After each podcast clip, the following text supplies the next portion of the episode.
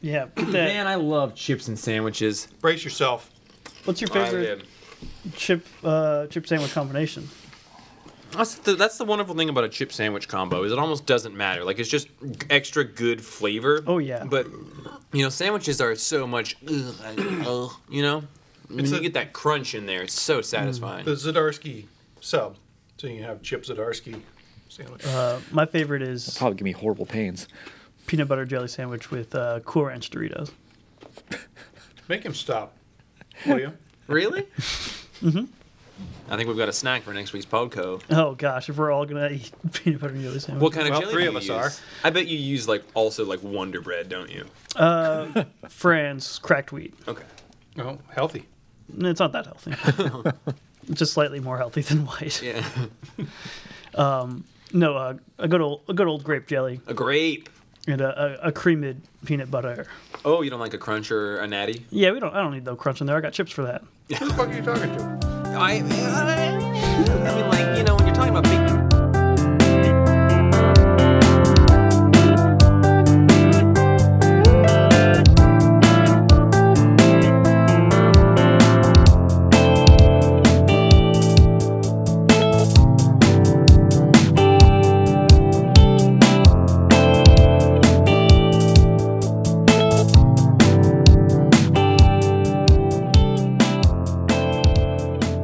So Tuesdays, we unpack all our books, all your books, bring them up here, we sort them, we put them in files, we get all ready for, for all the joy we spread during the rest of the week.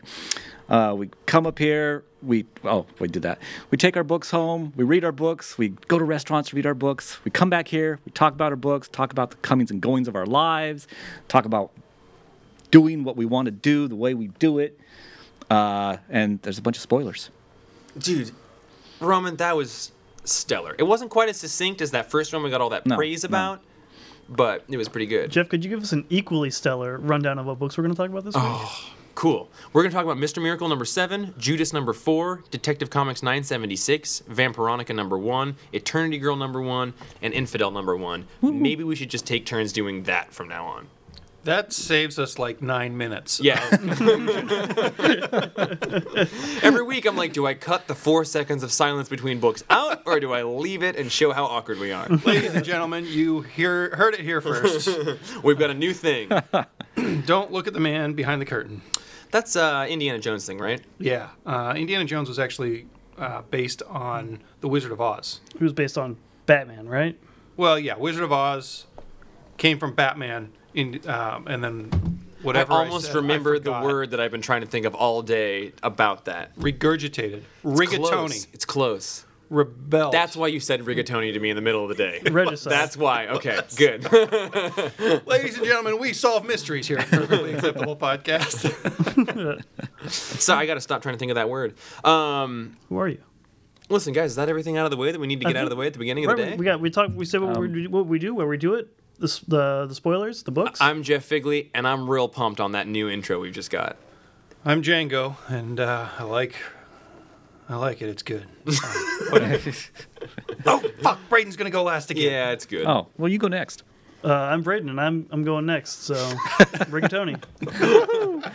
and, and I'm Roman, and, and I'd sure like some whiskey.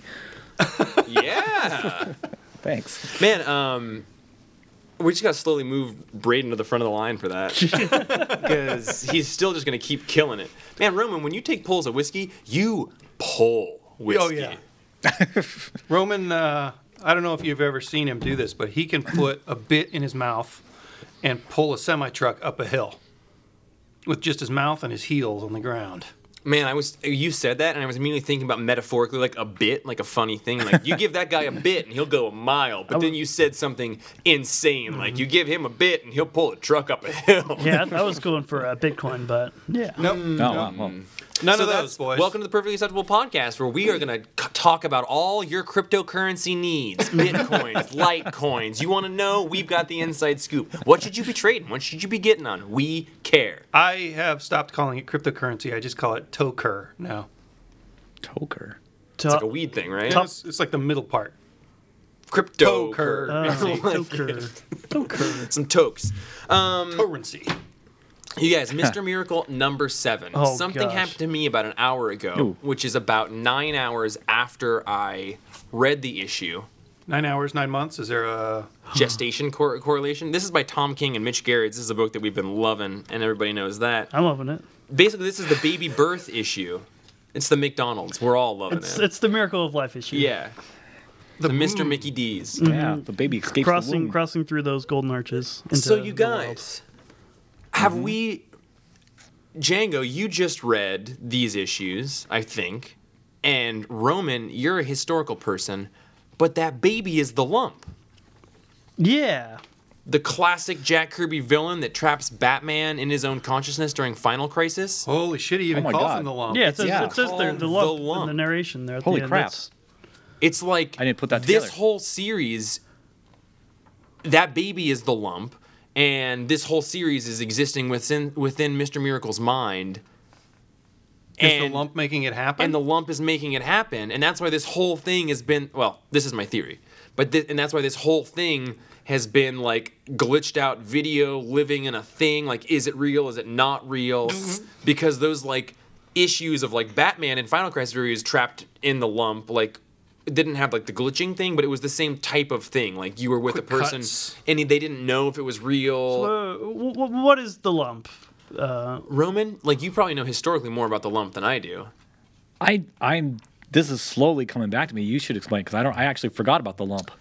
Well, I don't know too much about him. but I it, was- do it, know it like, a, is it a classic Jack Kirby villain? it's a Jack got- Kirby Mr. Miracle thing. Okay. That is how it was created. And, it- he was used in Final Crisis, which makes total sense because that was Grant Morrison's like Kirby love letter. Yeah. And it was all the Furies and everything.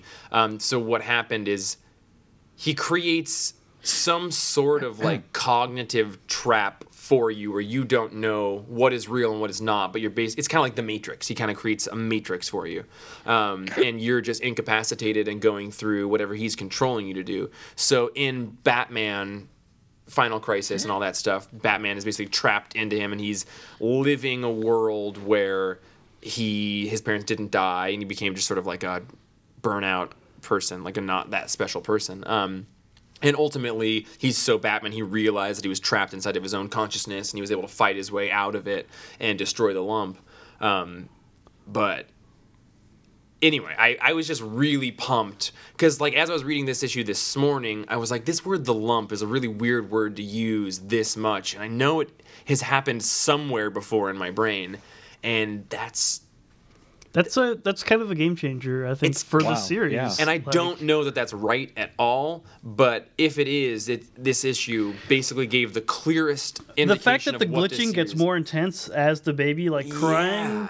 like I think I think you're onto something. Although that phrase of when the one panel of Darkseid is in this, where they're like, "Oh no, the baby is choking, we can't get like," and was it's just terrifying. Like, Darkseid is, and you're like, "Fuck yeah!" So yeah, so he had like Darkseid, maybe manipulated this thing so that the baby's umbilical cord would have to be cut with that specific tool, right? I- yeah, and that's why uh, in in my mind that's why it's a Darkseid is because this is happening because of Darkseid. Yeah, I guess I was just thinking about like the the terror of the baby almost dying being like Darkseid is like he is manufacturing all of this. Oh, yeah. But but it's sort of the same as what you're saying. It's just like we're like. Man, the first issue and the first two, there were so many Darkseid ises, and we've moved a little bit away from that.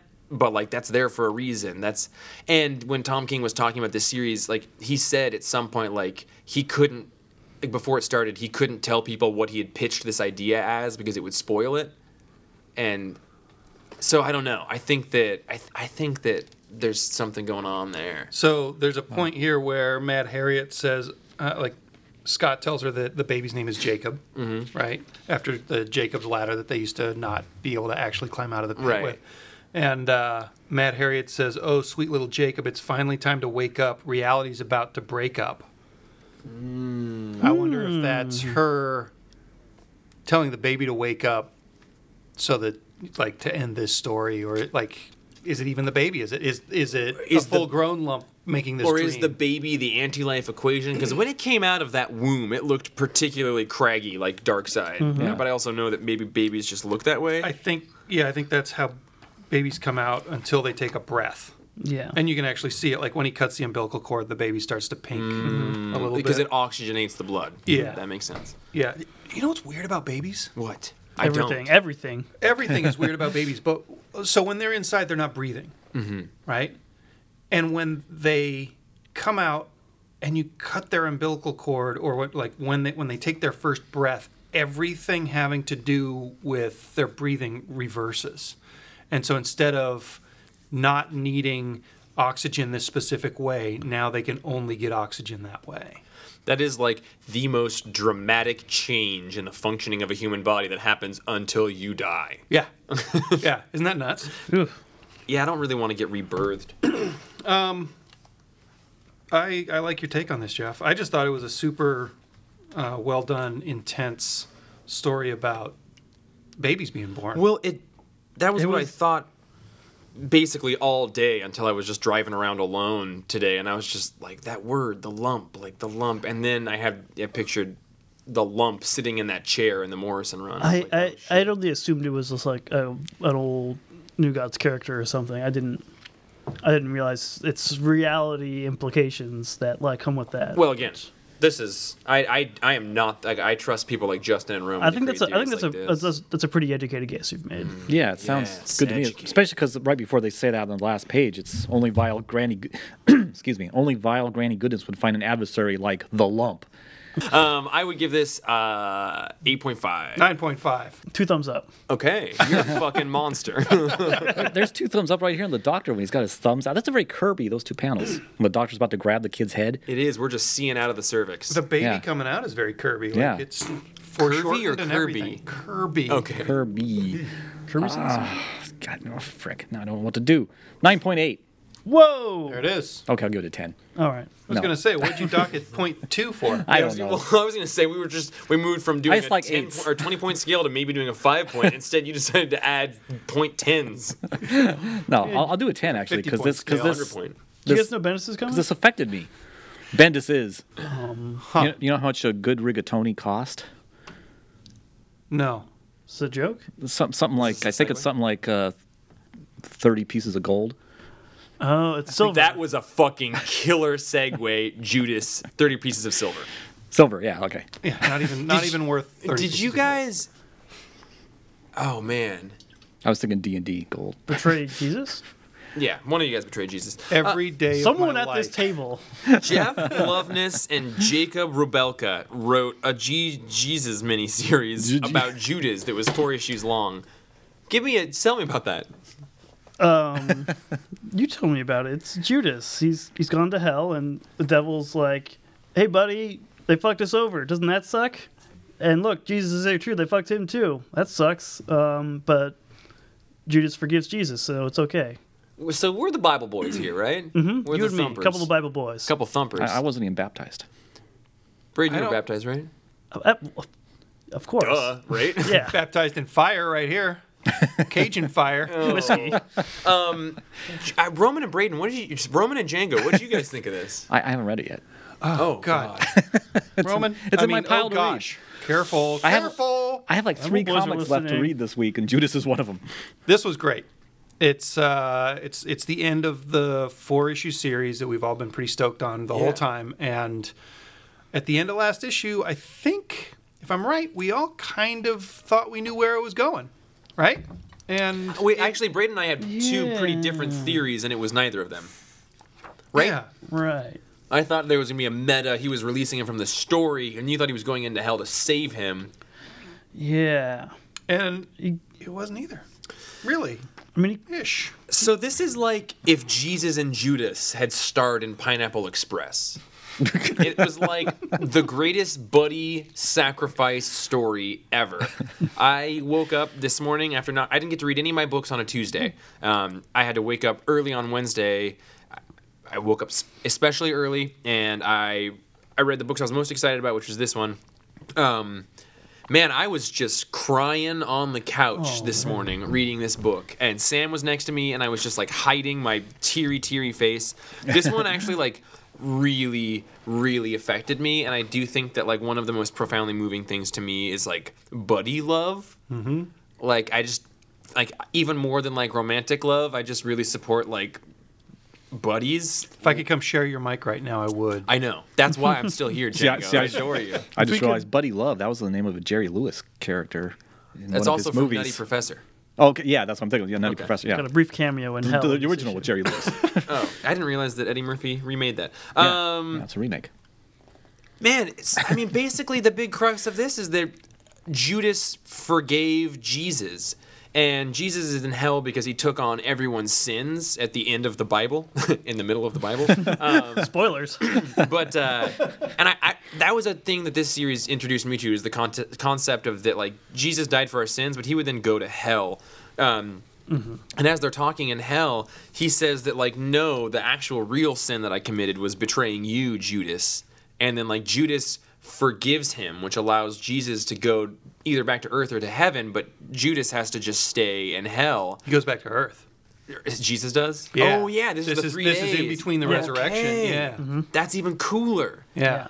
And then basically Judas wanders hell for eternity looking for broken souls and sort of plays Jesus' role in hell. And I just think that that is like incredibly poetic and beautiful and made me rethink a really common story that I've written off. Uh, and it just just cuts to this full black page of a Bible verse and yeah, I just I I was losing it while reading this. I think I think this is a really really spectacular book that made me think things that I don't normally think, and that's ultimately why I love art of different types. Is it just puts a new idea in my brain. So this one was really really good. I uh, I would like to read this whole series again and pay very close attention to it because I think there's a like we were talking about. I gloss over a lot when I'm reading comics. I get the plot more than I get the uh, like the the the meaning.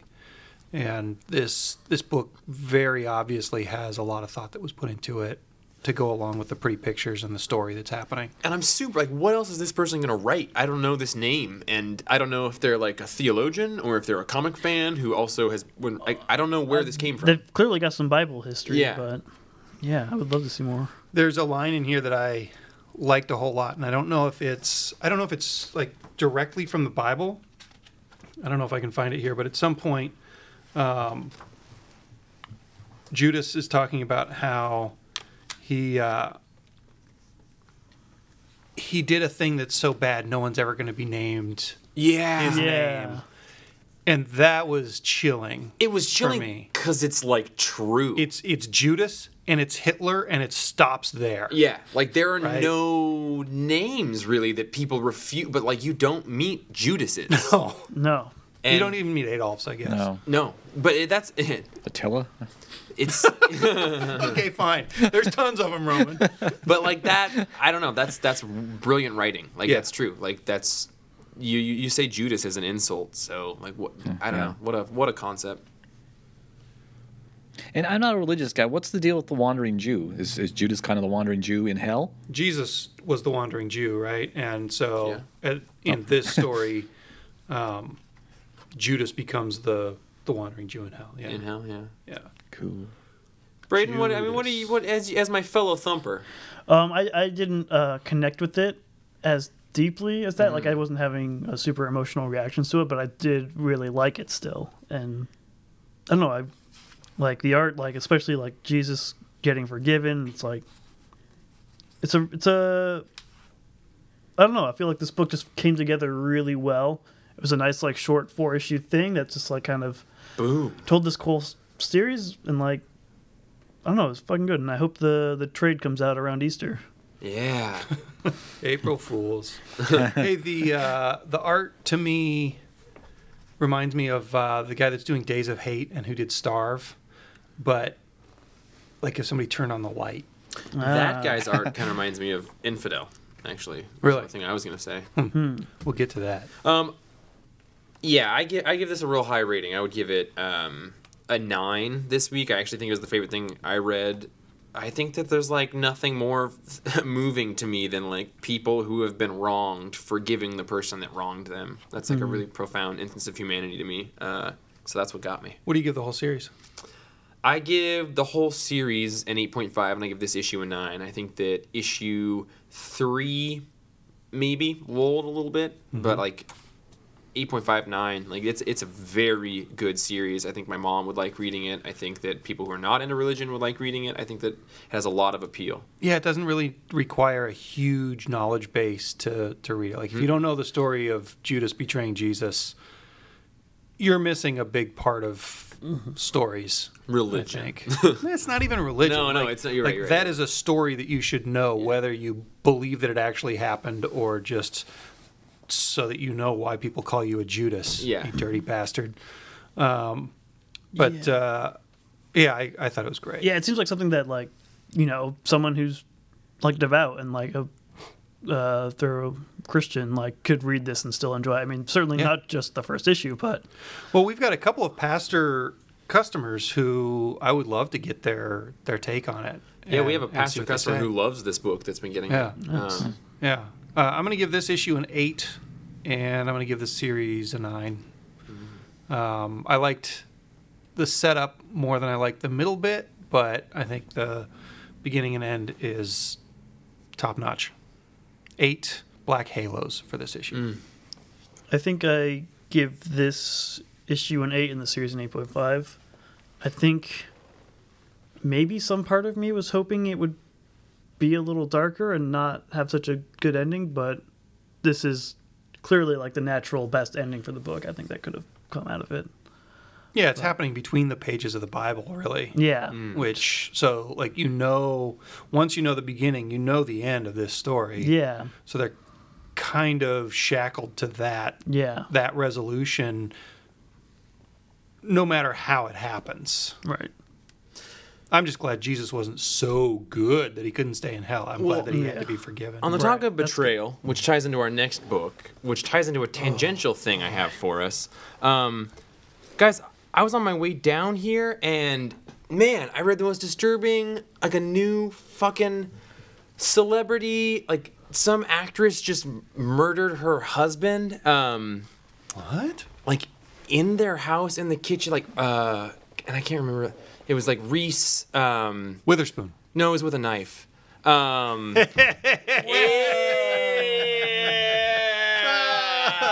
yeah. Zing! Didn't read anything. Detective Comics, nine seventy I fell for six. Yeah, you I did. thought you were going for Stephen Hawking, and then I thought you were going for Reese Witherspoon. Nope. Nope. Yeah. Good Good one, one, bro. It's a good one. Good one. It's I'll a get you back. We- we- yeah, you think so? Get you back tonight. Yeah, with your spoon. Before this podcast is over, I'm going to get you back. Mm. Oh gosh. Mm, I was nervous about that one. I got it. out. That was good. All right. Get me, somebody, somebody intro me, detective. You So- know what? so- so does Tim- Jeffrey, I I trusted you, but never again. I think I Tim. Tim Drake feels like a little bit like Batman's a Judas. Oh. Um, Reese actually, Witherspoon's husband, as it were. uh, Detective Comics 976 has a wonderful cover of uh, Tim Drake as Robin leaving the Batcave. Batman has this super grumpy look on his face, and Tim says, "I trusted you, Batman." Dot dot dot. Never again. And it's so dramatic and brutal. Batman Um, just looks like he's waiting for Tim to leave so he can pass gas. Yeah. uh, this this issue was by James Tynion the fourth on writing uh, Javier Fernandez, uh, John Kalisz, and Sal Cipriano.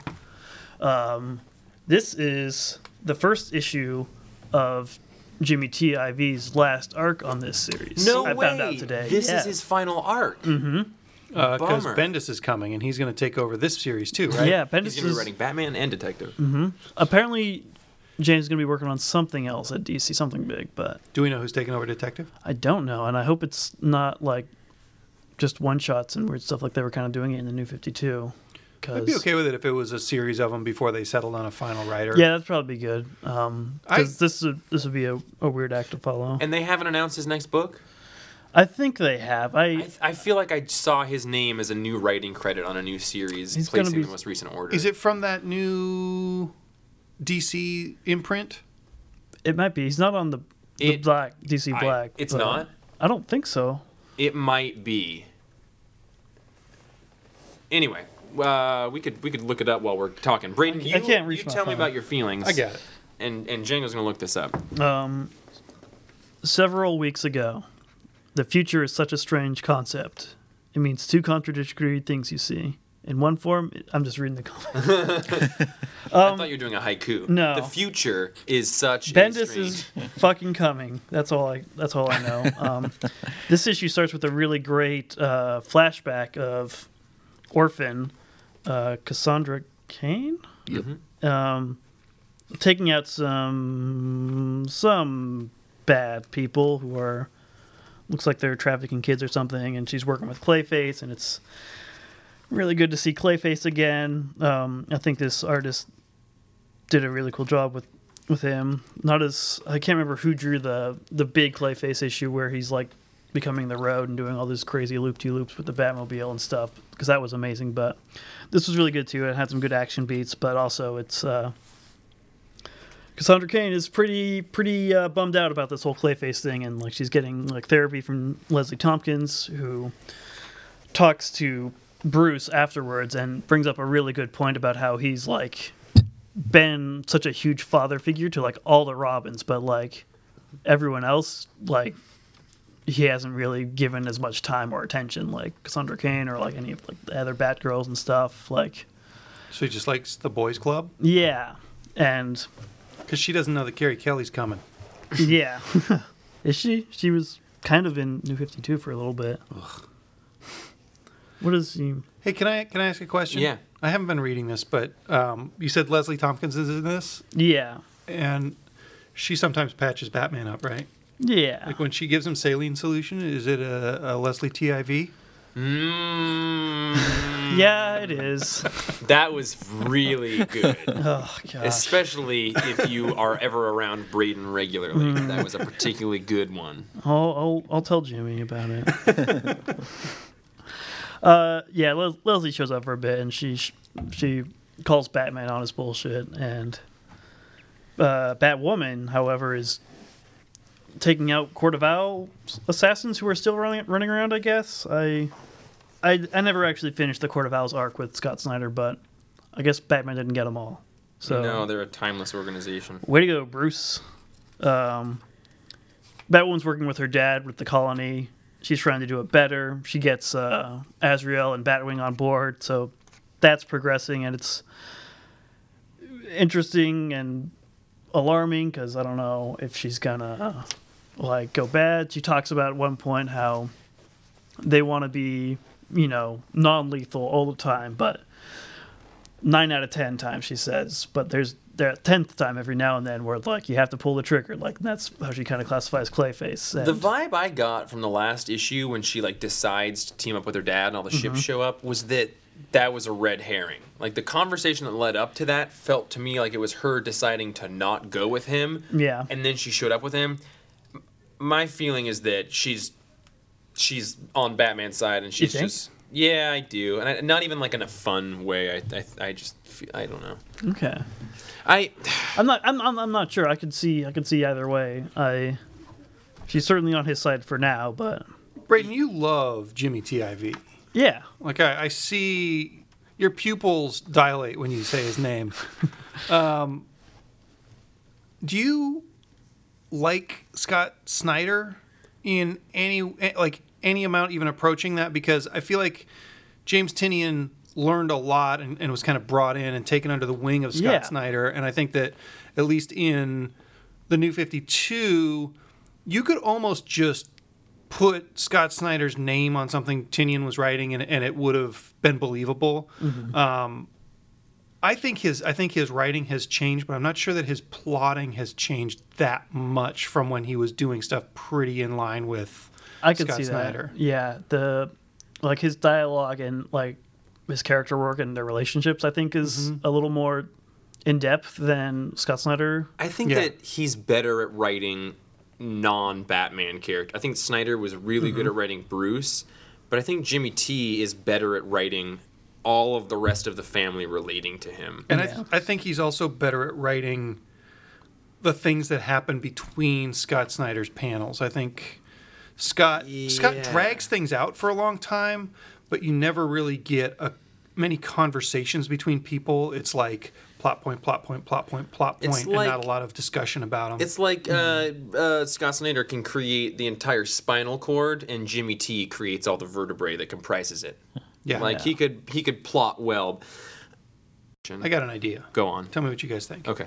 I hate it. What if what if comics could be covered like songs? So you take this cool detective comics series and you give it to an artist who has all the time that they want to work on it and you give it to an editor who can fool with the words to let the art say some of the words. Does that make sense? So mm-hmm. like you get the Dark Knight Returns but with a different artist. Well, so it would be real cool. Yeah, I would- love, and I feel like maybe even DC kind of does this somewhere, but I would love for there to be a Batman anthology where there was like a single issue story and five artists got the same script and they all drew the comic book differently and then mm-hmm. put it in a graphic novel together. I would love that. They do that with Detective Comics number 27 every few years. yeah, Like that's Detective 627 has a total retelling in the at the time the modern style. and I, I would love even just to have like a current like if you could get a great writer to come on and tell a story uh, you know like if alan moore was ever going to do a batman story again and then be like all right cool here's jim lee and this guy and this guy and this guy and give the script to all of them and let's see how they interpret it. Because you know that's that's a lot of where my interest in comics lies is sort of that relationship and the behind the scene things and why do people make the decisions that they do. I'll bet that would sell almost as well as the Kamandi series that they just did, which didn't sell well is kind of the opposite of that idea, but Mm-hmm. kind of along the same lines of like the creative process being the focus rather than the story or the characters being the focus. and I think with this particular series, unfortunately, I think that if I were able to just sort of enjoy getting a story, I would like Detective Comics more because I think it's a good story. But I have this like awkward like I challenge you to do it in a better way, you know, and uh, and I think this is a really good story. But I think it seems like their priority is telling the story, and it's not like people trying to be on the top of their game. You know, I can not wiki like, the story. yeah, or like Mr. Miracle. You just feel like they're bringing their fucking A game. Whereas as this feels like there's a script and a story that they need to get out every two weeks, you know? What do you think, Braden? Because you're Yeah, I mean, like we You this really is a like thing that we've broached a lot. I don't think like I don't think James is just like cranking this out. Like No, I think that DC is cranking it out. I think that Yeah. this script is great. Um, I think if this were coming out once a month, it would give artists more time yeah, to actually I absolutely wish this was a monthly book. when you Um, have like three weeks to finish a book versus two months, I think that your head just has to go to how do I visually convey this convey this information. Whereas I think Mitch Gerads with Mr. Miracle is afforded the opportunity to be like, all right, what would I do? What would I? All right, that's a way to do it. What else could I do? What else could I do? And and this does like this book just doesn't feel like it has the time to do that. If in terms of like creating it, it feels like I feel bad for these artists. Not that they're bad artists, but they just got no time to get this script in and then get it out. Um, and I guess I take the vantage point of what is this going to be like as a collected hardcover, and not from the viewpoint of what is it like to get this story every two weeks. Um, does that make sense? Like, I like Frank Quitely art. Like, if I need to wait three months between issues, I'll wait three months between issues because I'm working for that hundred dollar hardcover that's going to be on my wall in ten Yeah. years. You know? I mean, I, I'm always happy to wait for something better, and I wish comics, I wish DC and Marvel would be okay with that. But well, they are with the Doomsday Clock, and everybody's mad at us. this, this is a really really good book and i just i would say that the only flaw is dc's editorial getting this book out in the fashion that they have i think that i think that jimmy t iv i think that he deserves a little bit more respect than he's given yeah, jimmy t and that's because braden taught me to feel that way I teach you anything. How many Well, there was the thumb numbers do you thing. give it? Uh, I give it, I, I give it a nine. I, I, I fucking loved it. Yeah, it's uh, well, there's the one panel in particular where uh, Tim says, "I know it's all been rough on me, but this is something bigger. I accept that. I don't care what happens to me." And Batman interrupts and turns around and he's like, "Well, I do, damn it!" And it's like, oh, it was heart wrenching and it made me tear up a little bit. So Nice. I love it. I'm buying this book still. I'm not reading it, but I'm buying it because I trust Braden. yeah i read it because i trust braden i, I give it a 7.5 and the holdups for that are are are just that. I think this is a great story, and I think that like my favorite comic books, the art provides new, different information, and I'm not really getting it from that. And it's it's like the highest quality B level book I think that's out there, and I think that it's just almost on the cusp of being a top tier book. When I was first starting to collect comics, mm-hmm. Batman and Detective were very closely tied together, mm-hmm. and they would have like part one in Batman and part two in Detective, mm-hmm. and then they'd have one shots, and then they have part one in Detective and part two in Batman. I really liked that, and part of it was real short story arcs. Um, part of it was it was like Alan Grant, and Norm Breyfogle, and Denny O'Neil, and Jim Aparo doing all the art um, but it was like these these really small bite-sized things that were coming out every other week but you didn't you didn't have the same creative team forced to do or you didn't have a creative team trying to get a book out every other week. You had two creative teams working together to get a book out every other week. Um, and if jimmy tiv stops this train which he's going to, I would like to see. I would like to see Detective go to kind of a short little blurby story, story, Yeah. story, story for a little while at least. I, I think about this book and my feelings about it way more than I think about my feelings about other books because of Braden. Like I, I, I think about it a great deal. Um, and it, it reminds me sort of in the same way that like when Grant Morrison's Batman was coming out, Chris Burnham drew 20 pages and there was always like two or three pages that a fill-in artist did. And I was Right. always just like, just make me wait three more weeks. I'll Yeah. wait three more more weeks. I had the same thing with the different Batman series that was coming out back then. Yeah, yeah. so, um, so yeah, uh, cool. Did I give a score? You said Seven seven, point seven five, point five. seven Yeah. point five or you eight. did. It was Right, just. yeah. Were we the only two who read it? I read it. Jenga, Ro- Roman, are you here? Are you awake? Are you saying things? no, no, I was, I was letting Brain go. Um, I'll give it a, I'll give it an eight because I really enjoy it. The the thing I like best about in this current storyline is Cassandra Cain. How seeing Clayface killed in front of her by another member of the Bat family is affecting her, because now she's as she reveals to Leslie, because now Cassandra's worried. Well, Clayface was bad, but he was trying to be good, and they want me to try and be good, but I think I'm bad. So does this mean eventually one of them's going to shoot me? Mm-hmm. So now her trauma's coming up, and I like the fact that Batman, maybe for the first time, is insisting that members of the Bat family get some psychological counseling. He wants it for Cassandra, and he tells Tim Drake at the end of this, you know, I want you to talk to Leslie too, and Tim like blows it off. He goes and punches a But wall. yeah, also I don't know when Leslie became a psychologist because I thought she was a you know medical physical doctor. She's she's But- a doctor of all trades. so, yeah, like Hank Pym. Nope. I think oh, Parks and Recreation. I think that uh, this series, I think, was the thing that stapled uh, Jimmy Tiv as like a, as a really high high quality writer. I think that this will this this run will have changed his career. I think. Listen, speaking of changing careers, Yeah. Do you ever have a friend who was a cheerleader, but then it turned out that she was? Uh, uh, I got nothing. I got an ex Vampire girlfriend. hunter I got an or ex girlfriend that did that. Yeah, what did she turn into? Vampire hunter, like Braden was saying. Vampire hunter. Well, I wish I'd read but also this. like a vampire, kind of like a. You mean Blade you mean kind of like how something? Betty is a werewolf hunter in that Jughead series? I mean, she's on Vampironica number Vamp- one. number one, By husband and wife team, Greg and Meg Smallwood. Brother Bro- and sister brother and team. sister team. brother sister. Brother Is that- is sister. that what they are? Brother sister. grandfather, cousins? granddaughter. I don't know. If they are married, that's crazy that their names are Greg and Meg. Um, And their mother's name is Peg. And their dad's name is Jack Morelli. Reg. Reg. Peg Leg? Peg leg Pete. Peg Greg. Meg. Are you looking that up? Is that. Are they? Are should they we from, stall? Are they from? Yeah. we're just started. Are they from Tennessee or something? Are they brother, sister, mother, uncle, cousins? So what Oh, comic man, book would would- you write with your significant other? Uh, it would probably be. Uh, I bet it would just be called Glitter. Glitter murder. Yeah, Glitter Murder. Glitter Down. So this is one of those awesome, awesome books that you get to read by a brother and sister, you know, Sweet. who just write and draw a thing together.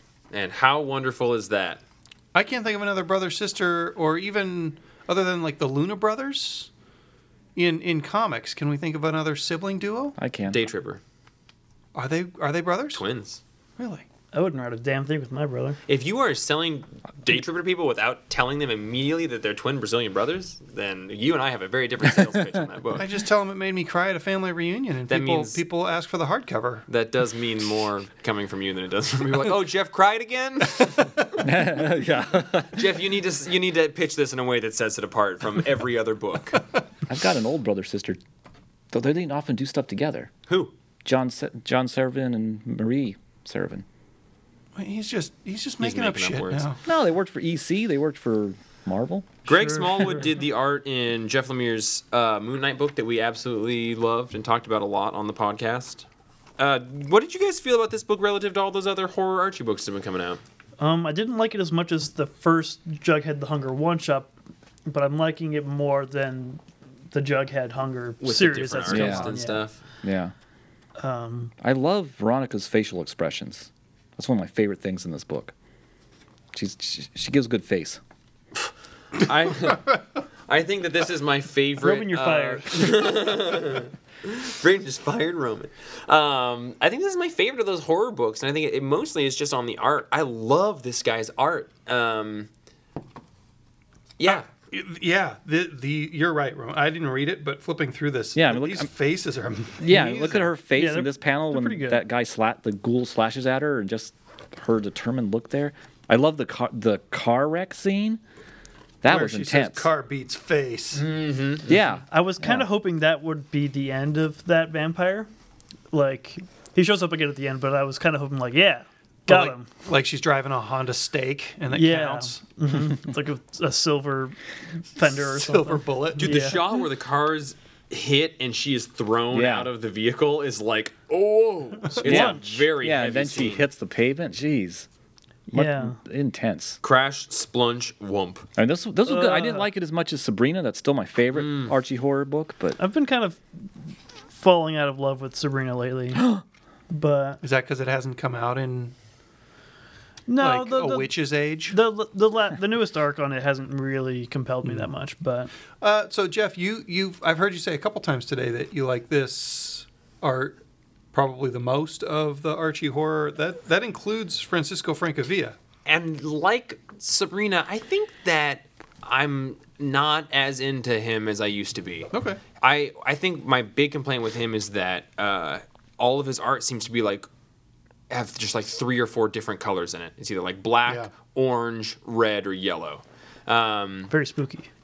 yeah, but it all feels very Halloween. Like this one is, this one has a has a much more versatile tone, and this I think probably even could have used a little bit more text. But this is the kind of book that like, if somebody was like, "Hey, do you want to read a vampire Veronica book?" I would be like, "No." But Do you want to look at if one? the art is gorgeous and the art is doing the bulk of the storytelling, then I am way more interested in it. Uh, and what I really liked about this was the pacing in it. Like it, it was half of the story was text and half of the story was art, and I felt like I was using both halves of my brain uh, while reading it, and I. I really like that. I, I guess I just don't like really, really text heavy books. And none of these pages had a huge amount of words. Like it was every page was a pleasure to look at because of the colors and the faces and the shading. Like it, it's it's a, it's like it really is a gorgeous art. He I loved his Moon Knight stuff. Um, his paneling is interesting and kind of sparse. This looks better than the Moon Knight stuff to me. I yeah, Yeah, I, could, yeah I could say that. Didn't we talked to the Archie people at Comics Pro a couple weeks ago? Mm-hmm. Weren't they saying that they were putting things out on a six week schedule? I don't Wasn't remember that that, but I would believe that. I think they're putting out their books on a on a six or seven week schedule, which they said gives the artists more time to to dedicate to an issue. I think the reason, like once Wow. a month, doesn't necessarily make sense. Other than it Right. makes it easier as a consumer to come in on the final week of a month to get this thing. But I would giving- love it if it was every four weeks. Giving artists enough time to do. I think that sounds. Their job. Yeah. What is? Yeah, Is this comics we're talking about? I want it crappy and I want it fast. I'm pretty sure it was Archie that was saying that, I, I believe that. I, and and it seems to kind of be like Jughead the Hunger. I've always forgotten that it's an ongoing by the time it comes out. I would say that that whole Comics Pro, every interaction we had, the first half of it was me just talking to myself about how uncomfortable I was until we got to the point where I started talking too much. and that was that was just every table we went to. It was great. It was great. You averaged out to the like the perfect amount of talking. Yeah, but I did find myself talking to publishers alone after everybody left more often than not because I don't like talking in front of people. What do you guys give this? what this this vampirotica vampironica comic? I give it a 7.5. I don't think it is changing the wheel, but I think it was real pretty to look at. And I will never feel bad about investing eight or nine minutes in a book. What does annoy me is if I have to spend like 25 minutes on a book to get through it and I'm not enjoying it. Like, I'm a guy who spends too much time thinking about efficiency and time and enjoyment and at work and everything. And comics, unfortunately, filter into that. So, yeah, I, it, I think the balance of it was quick, but I also didn't care that much, so it was perfect. Did you read? Did you read the uh, the Riverdale Gazette Is newspaper article in the Statler? back? just because it's just because it's, it's it's really good. It gets into the tuberculosis scare in Riverdale in the 1800s and how that led to, you know, perhaps tied into the vampire oh, plagues. That doesn't sound interesting, Roman. I'm sorry. Oh, it very it very much is. Does it go back Tuber- to? tuberculosis is fascinating. we call that Tubbies. Tubbies. Yeah. oh, I got, oh, she got a case of the tubbies. Man, we need we need Jeff's expression on this on this here podcast. Yeah. If there's mean- people watching me, I don't have fun expressions. That's why I don't like cameras. Well, we can we can make some emoji out of them or something. I just noticed on the cover it says First Blood. I didn't notice that before. Speaking of Rambo, Rambo. what kind of score do you give it? I will give it a eight. No, no, seven. Close call. It was a very close call. Almost Good thing you caught yourself there. Jesus. What if we weren't able to give it a seven? What would you give it? Ah, damn. Then I give it an eight. All right. Uh, seven point five. I. It was fun. It was good. I, I'm not sure if it's going quite the direction I would hope for me personally, but it's fun. It's cool. Veronica's a vampire. Like that's great. yeah, and I just I honestly have no dog in the fight over the direction. Yeah. Like I just like I just like the pictures enough that I will probably always read this book unless it becomes really wordy. Did you guys notice on the B cover, the Francavilla cover? It's Yeah. It's Jughead's like emaciated oh, skull. Oh, that's really cool. You know, we ordered as many of that as we did. I didn't notice that. Finger pointing at Braden. Oh, mm-hmm. Braden loves nice. Where's Jughead. my Where's my Jughead cover? Oh, did you guys read Eternity Girl? Oh, I had I had one for this. Oh shit! I'm sorry. Roman's our guy. Oh, he I- I- kind of I'll fell say- on it last well- well, week, but did- now he's he's really risen. Well, did you guys hear what I heard we this already week? did Judas. What did Oh, God, I was Wait. thinking about bread. What did What did you hear, Roman? I heard that the rumored years ago um, Gail Simone Plastic Man series is going to happen. I meant to tell you that art by- yesterday. They announced it with a cover and everything. Oh, with the cover! I, I haven't seen the cover. There is a Gail Simone Plastic Man book coming out, and all I've wanted to do is tell Roman about it. But do you remember how many things I was excited to tell you about yesterday? Yeah. Like it just That every one of 'em. 30 minutes. Yeah, and that was one of them hard. Art by Ethan Van Sciver. That's amazing. see I. I mean, we've been waiting an eternity for that. That was okay. That's all right. hey, We've been waiting an eternity for Plastic Man to be written Yeah. by a girl, hey, I don't mean to derail your your segue. but it's taking an eternity to get through. Oh, girl. Did you know, Roman, Ah. that if you come to Moonbase anytime that we're open, Thursday, Friday, Saturday, Sunday, Mm-hmm. Thursday, Friday, you can Saturday, actually Sunday. read the first six or eight issues of Plastic Man on our new microfiche viewer. I mean, I've read those issues in their archive hard hard hardcovers, but All right, fine. I didn't want you to come over there anyway. What's no, I- microfiche? I read this. I read it too. I bet you didn't like it, Django. I didn't. I liked it more than I like. I've liked most of the Young Animal books. I felt like it was more cohesive, and I could track what was going on. I could. A lot of the Young Animal books kind of feel like I'm watching a dream or a drug trip, and as we've discussed in previous episodes, that's not my favorite kind of story or comic. This one, that was definitely going on, but I could track what seemed to be real and what seemed to be a dream or a flashback or whatever. And I appreciated that. I had a pretty good handle by the end of it. I had a good handle on who she was, who her other personality or her other form was, and who the other characters were. So, um, no, I didn't like it, but I liked it a lot more than I've liked most of these other books. I liked it. I didn't love it. um, I, I I I was having trouble following it because it, it, it is weird and it's certainly a little more followable than some of the other young animal stuff. But uh, Yeah. it's also like I I don't have a handle on what exactly she is and what she can and can't do. Mm-hmm. except that she can't die apparently, which I think is the crux of the story. So that's all I feel like I really need to know. Yeah, she's bummed out that she can't die, but she she can do these pretty amazing things. Uh, and at the same time, she's kind of stuck in this job that she's not she's not super impressed with the way that they've dealt with the fact that they caused her to have this. I, I don't know if it's a mutation or just this this like shift of her state. Yeah, something happened with her where she like ended up like take like a coworker of her like lost their arm and like she freaked out and something overreacted, but she worked for like some organization that like employed her as a superhero. Yeah. And now they kind of want her at at a desk job basically Yeah. instead of out in the field doing stuff, which she really wants to get back to. She's going through all this therapy, but Roman, I feel like you probably saw the Rita Farr behind all this. Can you uh, can you tell us what the deal is with this comic? Um, it's a metaphor for identity issues and trauma. I knew it. I, knew you think. could tell us. Though I don't, don't, don't, don't, don't know the connection to Rita Farr. Though she's had some identity stuff going on too. yeah, I'm not sure this has anything to do with Rita. Yeah, I maybe just not meant directly. like the metaphorical Rita Farr, like Roman. I knew what you meant, Django. Yeah, Jeff knew. Rita Jeff Farr, knew. superstar. the Alpha 13 of it. I liked it a lot. It was Alpha 5, actually. Aye, aye, aye, Rangers. I got you. Man, we're just we're That was just taking this uh, one person understands what the other person said, passing it around the table. That's how we do. I liked it a lot. I'm not quite sure I understand it all. I mean, I like the fact that she was a shapeshifter at first. Now she's lost that ability. She's stuck in her um, this one form that she kind of hates, and she also has a how do they describe it? A she's an intrinsic field, which I forgot I was going to look that up because I'm not even sure what that means exactly. But that's her other form. Um, she's not really human anymore. She's having these maybe hallucinations where her old foe shows up. That's basically a talking corpse, and Her name is Madam Adam, and I think that's great. yeah, I, I really like her character design too. Um, do we have numbers? And then uh, are we doing a buckshot? Is there We're a buckshot? a, we're gonna do today? quick buckshots and then finish finish up. Yeah. Yeah, Uh, seven. six. eight. All right. Wow, Here that we was are. very Should have succinct. started with you. Um, guys, we're gonna do buckshots this week, but I I do Oh, not yet. I feel like we all, with the exception of Braden, didn't read quite enough books. I, I'm- I just personally haven't had enough time. I'm just going to talk about one. Um, Sorry, I do my job. you are amazing. I was just going to say maybe we'll just talk for a minute this week, but if, if everybody else has, fuck it. Yeah, hell yeah. I'm not trying to hold Let's people talk up. to up.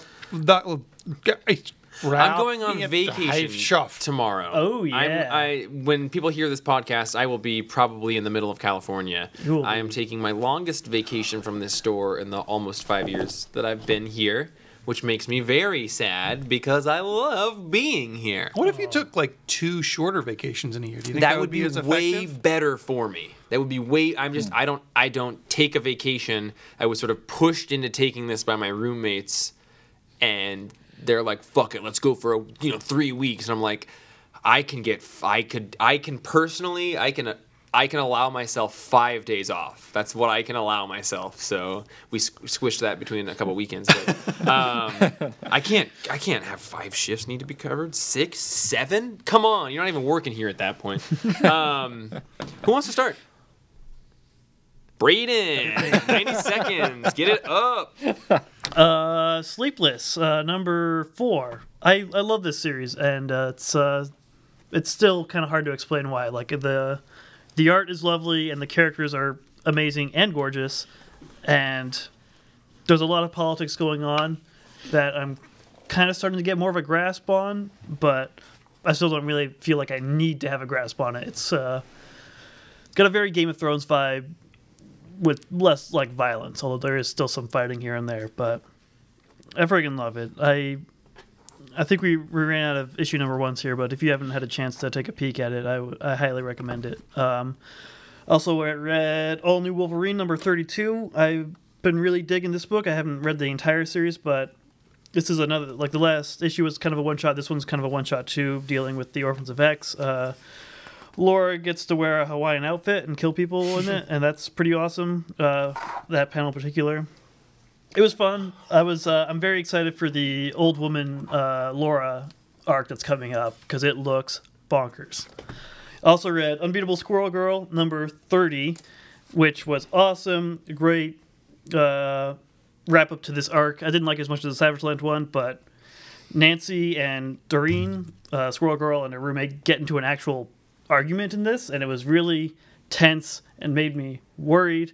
And they worked it out, and everything's fine. But it was like, whew, I liked it.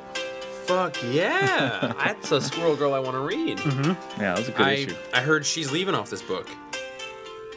Erica, Excuse me? Erica Henderson is, is, is done with this book. Dude, it's like you just told him somebody died. She's got You just a- did. just a, I think maybe two issues left. What? Where did you hear this? Don't do this shit live. Sorry. She's here forever. I talked to her two weeks ago at the con and told like no. Sam was talking about how wonderful it is. She's doing create her own work now. That's awesome for her. Uh, Braden, you got you got numbers? Uh, bu- bu- bu- bu- bu- bu- bu- Sleepless, uh, 9, Squirrel Girl, 9.5, uh, All New Wolverine, 8. So I am going to talk about um, Marvel Two in One number four. Uh, Human Torch and the Thing are out doing their thing. Uh, Jim Cheung is still gone from this book, and Shitty is drawn it. And I, uh, this is the best Shitty art we've gotten yet. And I do. I. Go ahead. Valero Shitty, I think is the pronunciation. Um, there's a really cool thing that happens with Doctor Doom in here, in which he forms with Galactus, and I feel like we're getting closer to the Fantastic Four coming back to the Marvel Universe, and they're just not telling us. So that's cool. Braden, I want to use the rest of my time for you to tell me about Deadly Class, please. Oh my gosh, Deadly Class. um, this was a great issue in some ways. Like, it's not uh, as teen drama y as the series has been, which I didn't care for as much, but it's a. It's an action issue, like entire, like the whole way through, practically, and it's uh, very blatantly calls out as an homage to Frank Miller, which I thought was super fun. And it's Marcus at one point tells himself like he gets in this crazy fight That's where there's like infinite Frank ninjas, page. like, and he doesn't know how to deal with it. And he's like, I need to stop. I need to start thinking about this like Frank Miller, and he starts like narrating like Batman would in like a Frank Miller book, and it's ah. just it's super it's super cute, and I This love would be it. a good death. it's it's great. It wasn't my favorite issue of the series, but I, I loved what it was going for, and I thought it did it really well. Cool. I've got four seconds left here, so I, I appreciate Tell your us a joke, quick. Haiku too. Um, Good joke. I'm just trying. I've been dropping Adam that had in 'em. every podcast that we've had the last like month and a half. Did you write a haiku tonight? Uh, I just think that when you say it, it's adorable. I didn't. I just love the way you say I haiku too. Did anybody? Yeah, Somebody did. somebody did. That's what we're gonna close out on. I, Those I are. just I just wrote one while you were doing your buckshot. I give uh, this Marvel two in one a six point five. It. I did like skim an amount of it, but I think that this is the best um, art by. I should I should tell you guys the artist's name respectfully. It is Valerio Schiti. Um, this is not as rushed as it was when it seemed like he came in to fill in for Jim Cheung, who will be back with ep- ep- issue f- six. Um, but yeah, it's I yeah, and I, I don't have a particular problem with this artist, but it was very like I think a lot of people got on board with this series for Jim Cheung. he's an artist that like draws amazing. a crowd, and it is Yeah. just really I think embarrassing to put two issues out and then put four issues out of Yeah. the B artist. Like, But yeah, Jim Cheung is coming back. So if you got onto this series just for his art, like he'll be back. but I do. And this is still good. it is still good, and I think that Chip Zdarsky is writing it better than I expect him to, and I do really like this Galactus Doctor Doom. Apparently, he just signed an exclusive, exclusive contract with, Marvel. I Yeah. believe that. Um, What do you give my uh, I give buckshot of I give your Class? buckshot of it definitely like a 9.8, and I give Okay. the issue itself a 7.5 because I think Frank Miller's a hack. Nope, that's not that's not a real hack and opinion I have. That's not a real opinion I have. I just said it because I thought it'd be controversial and fun. Roman, you're up. 90 seconds. Okay. Uh, Avengers number 684, Oh. part 10 of No Surrenders. Um, this was great because the most important thing is Jarvis is okay. Thank God. That's really all we need to know. And then it's revealed the secret behind Voyager um, and the Hulk, actually. But the most important thing is Jarvis is good.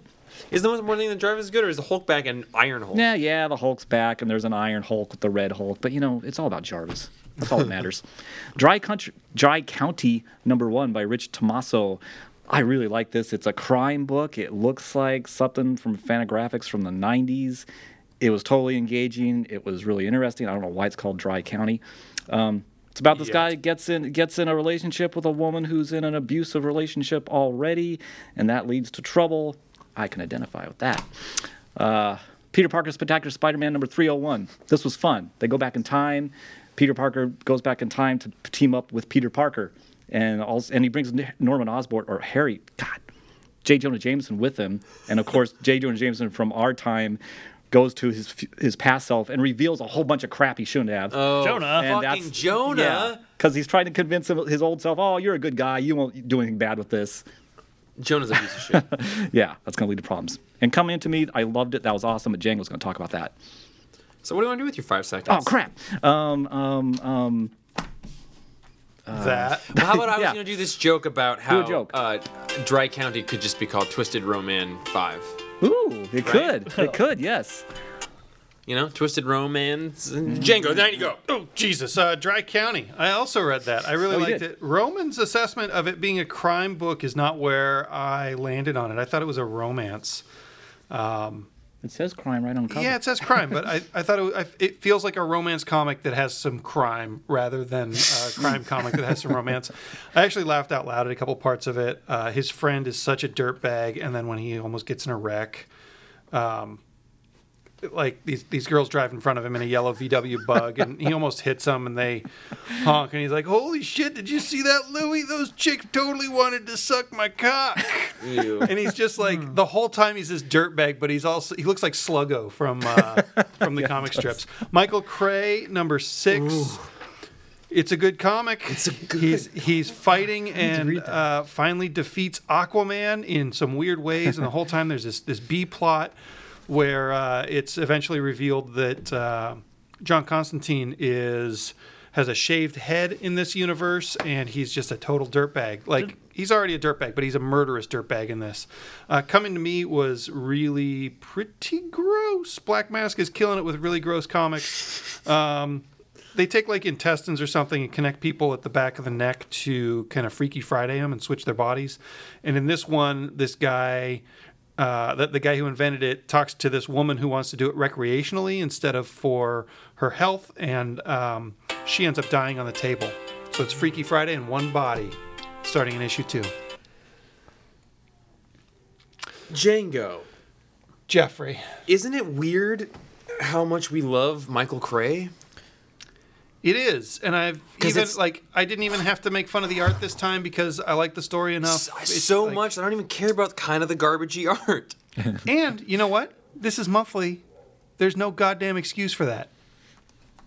Man, it's just, uh, what I said to Django is it's weird that I'm more excited about this book than the actual Wildstorm book, and it's because this one is kind of easy to read. It doesn't take a ton of time, and it's rewarding from the characters that you're interacting with, and it's like a 15 degrees fucked up version of your DC universe. Is this just Michael Cray kills the DC universe? Yeah, but the Basically. DC universe is all wrong. Like Aquaman is this evil British mutant prince who thinks he's a god, and John Constantine shaved his head, which is crazy, man. and like it's Do it's they have a DC character like big reveal at the end of every issue? Every like. two it seems Every like. couple Okay. issues, yeah. So it seems like Wildstorm is this story that is owned by DC. So technically, it takes place in the DC universe, but it's a cool story that doesn't could take place anywhere. And this side series just takes advantage of like, hey, one of the characters in this series is a badass, so let's give him twelve issues of being a badass by killing all of this parallel universe DC characters. Mm-hmm. yeah, it's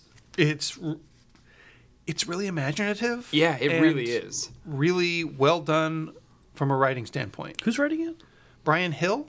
Okay. And it's co-plotted by Warren Ellis, so like he has architected this whole thing and then hired a guy to write it. Yeah, it'd yeah, not to interesting give you too much credit, Bryan. Yeah.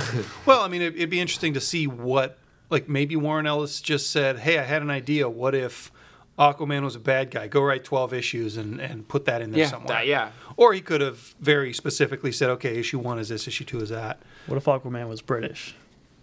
I want that to be mm. issue seven. I wonder if Trevor read this issue. Ooh, that's a good question. He's a a big. question. I don't think what are your reading- scores, Django? I'm gonna give "Come Into Me" uh, six point five. Uh, the thing Roman didn't mention in "Come Into Me" and that I didn't mention is that a lot of the art looks a little bit like John Byrne, which was kind of weird. Um, Dry County, I'm gonna give a seven and a half. Rich Tommaso is really hit or miss for me. Um, I liked this one. There's something kind of sweet about it. Even even like that dirtbag who thinks those chicks want to get with him. He's just a sweet guy. You can you can tell that he's a sweet guy who's just kind of a dumb, gross guy. Uh, and Michael Cray, I'm gonna give. God, I'm gonna give an eight. Yeah. I'd give it a ten if the art was great. Right? Like, it's weird. It, it don't care about Deathblow, No. Not even a little bit. And that's who this is? this is Deathblow. yeah, I don't even know who that is. This is just to me like a guy in the Wildstorm universe doing. I doing always stuff. forget that that's Deathblow. Did I give scores to mine? No. No, no, no. Oh. Uh, so infidel. what do you got, Romy? uh, Avenger 64, I'll give a 6. 6.6.5. Are we doing points? Sure. Whatever gets us to the end of these scores, want. quick. Dry County, I'll give an 8. Come into me, I'll give a 9. Spider Man. Oh, Spider Man. I'll give that a, a 7.5. All right. All right. Peter Repeater. Infidel number one by Goof. Oof. Nope. I love Ghost Comics. by um, Pornsack Pichet Shot, artist Aaron Campbell. Um, image book. Uh, I was the last one. Well, actually, I think we all sort of read this because we all wanted to, but Django actually came in this morning, being the first one read it, and had some good feelings about it. So we all read it. Yep. Spooked you. It spooked me. These books. This is one of those books that's been spooking me. It's a, I like. I love that. That's been a part of your journey in the last couple of years. it's a real, Django. real spook book. I mean, I like, I like horror comics a lot, but like, uh, okay, so I read this comic. There were, I guess, like two kind of jump scares for me. Um, and one really cool scare, which was the very first one on page two. Yeah. Like this woman has this naked, white skinned albino thing kind of biting on her cheek. And I looked at it and I was like, like with a different artist, this might be sexual, but this is just horrifying instead. His legs, like His- just yeah, his legs are twisted and twisted and twisted around, and he's biting her cheek. He's not biting her neck. Um, and she she decides that she kind of imagined that, and then we meet her uh, her mother in law, and she's uh, she seems like a nice lady, but her her husband says that she's a terrible uh, racist, and she's hanging out with her friend, and something happened in this house. A bomb went off in this house at some point. Seems racially motivated. Yeah, and she goes up to her apartment. She lives on the on the same floor with with her mother-in-law and her, her husband. She lives on that same floor that the bomb went off in, and it's just them on that floor. And at some point in there, she sees this horrible face through the floorboards, and that that made me feel like I was waking up after eating pho with too much hot sauce in it. Like it made my stomach feel cold and dead when I saw that that face in there. It was the same Yeah. kind of thing. Yeah, the ghost feathers or whatever those are. Yeah, and it was like when when you you said that you saw Darkseid is on that page, and even though it's like this big black panel in the middle of everything, you didn't see it until you got Yeah. to it, and that's Yeah. what this was like. It's not it's not super subtle. It just kind of snuck up on me and scared the shit out of me. Um, and it wasn't. Oh yeah, and then later she sees this dead naked guy, and and that scared me pretty good yeah, too. the horrible things he's saying. With all of my Yeah. least favorite words. Yeah. and and she stabs the old lady, and I, uh, it it's it's a really effective comic. And when I came in this morning, I told Jeff that I liked it, and he said, "Oh, that's the one about the haunted apartment that feeds on xenophobia." And I hadn't even really put that together, and that's a And that's a weird difference between the two of us is that I order these books two months ahead of time from the one paragraph that Yeah. the publishers have told us about it. And I was like, wow, that's a really interesting idea. And ordered an amount of it and then promptly forgot because then I placed another month's order and then another month's order. And and I'm I was just really glad that Django liked it, and I I therefore read it and also really liked it. It's, um, guys, I on a not conscious level absolutely believe in like dark energies in homes. Like that's a weird thing about me that I like I will feel like bad energy can collect in a place and then it can make it very difficult to be happy in that place. Um he's been to my house. I like your house. Uh, but it's I don't know. I've never I've never seen that idea expressed so effectively in a comic book. And like like he was saying, this first page is this woman uncomfortably laying in bed, but then like I didn't really even get it until like you were just talking about it, but like she's just laying there horrifically scared and there's this like gross albino demon on top of her and it could just as easily not be there and it could be just a sort of mental manifestation of an idea and even the art kind of reflects that. Like, Um, like the she's demon not- is separate from yeah the art. she's not physically affected by it it's Mm-hmm. just the feeling of this thing that is there and that's how i think about that it's like Mm. it's not there's not like a bad guy but it is it just feels like a thing is there Was it Neverwhere that had the demons kind of riding on people throughout the series? maybe It- i read the beginning of it something like that, or like a Neil Gaiman story, or something along those same lines. Where, But that's- yeah. where like people's people's demons are not something that that they that is not real. They're actually riding on their backs or being carried by them or in in some way interacting with them on this slightly shifted plane and that's kind of what this feels like And this is, I, th- I thought the most interesting part of it was basically like, is this mother-in-law actually racist, or is she hiding this? And and the end of the issue, spoilers, is is that we, we find out that maybe she's sort of possessed by this xenophobic entity, like that feeds off of you know hatred for for that sort of thing. Um, my only complaint about this book is that I wish that they didn't spend the first couple pages talking about Star Wars. okay i i Be- think i know why Okay, because that that jumped out to me also so it just yeah. after after she has the the monster on her it cuts to her and her daughter and her mother-in-law and her and her daughter are talking about star wars and the mother-in-law is making a sarlacc pit cake. And i think i think that the reason they did that is to show that muslims have a conversation like you do right? Because she's kind of set apart from the world or set apart from America in that she's a Muslim and she wears a headscarf and she is seen differently as an other. But in her house, she's just talking about Star Wars and she's out trying to out nerd her kid about Star Wars. And I think that that was supposed to be the thing that connects us. So I, I viewed it as almost exactly the same but different. I viewed it as um, not part of the story. I viewed it as a writer who decided they were writing this story through comics, and it's not a name I've ever seen before. And it seemed like an introductory work into comic books, and it seemed like a shallow attempt to try and speak a language that they assume all comics readers are a part of.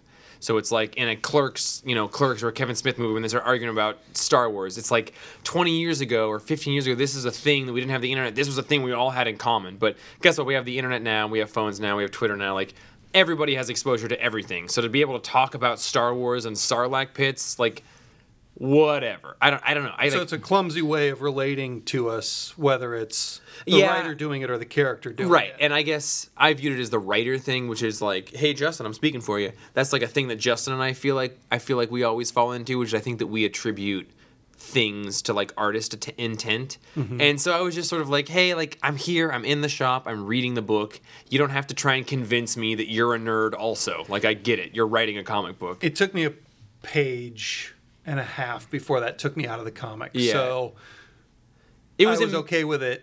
it was immediate For for me. I was just like, Fuck, we don't need to talk about Star Wars right now. Like, there's none of this has anything to do with Star Wars. Say Jango Fett, don't say Jango Fett, don't say. Oh, she said Django and then they said Jango Fett, and I was like, they're literally talking to our store because Jango Fett doesn't spell his name with a D. What do you think, Braden? Huh. Um, uh, I didn't catch the shallow attempt as much. Uh, I didn't. I I am making that up. I don't. I do not mean to try and cloud anyone's view of a thing. That was my my shallow judgment. I mean, I, I didn't like. It wasn't the most engaging part of the story for me, but uh, it, did, it didn't it didn't bother me in any way. Um, What'd you think I, of the rest I, of it? I, I mostly got it as uh, us getting a chance to re- see the mother-in-law and the daughter and just kind of yeah. get to know those characters.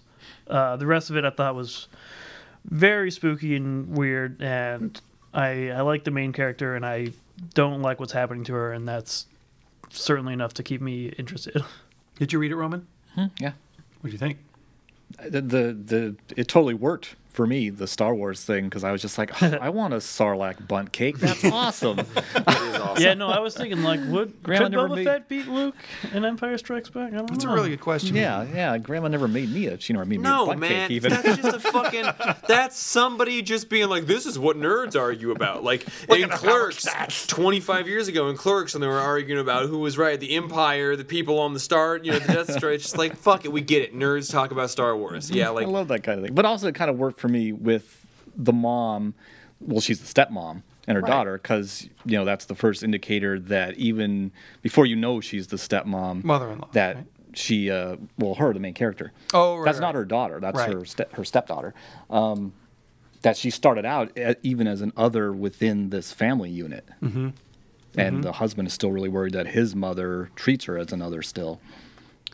The thing that I liked about this is that it, it's addressing something that is pretty relevant now, mm-hmm. but it it's not just beating you over the head with it. Like it's a good balance of this is the struggle of a Muslim woman in these situations, but that's not what this story felt like it was about to me. Like they they told that story through these horror things, mm-hmm.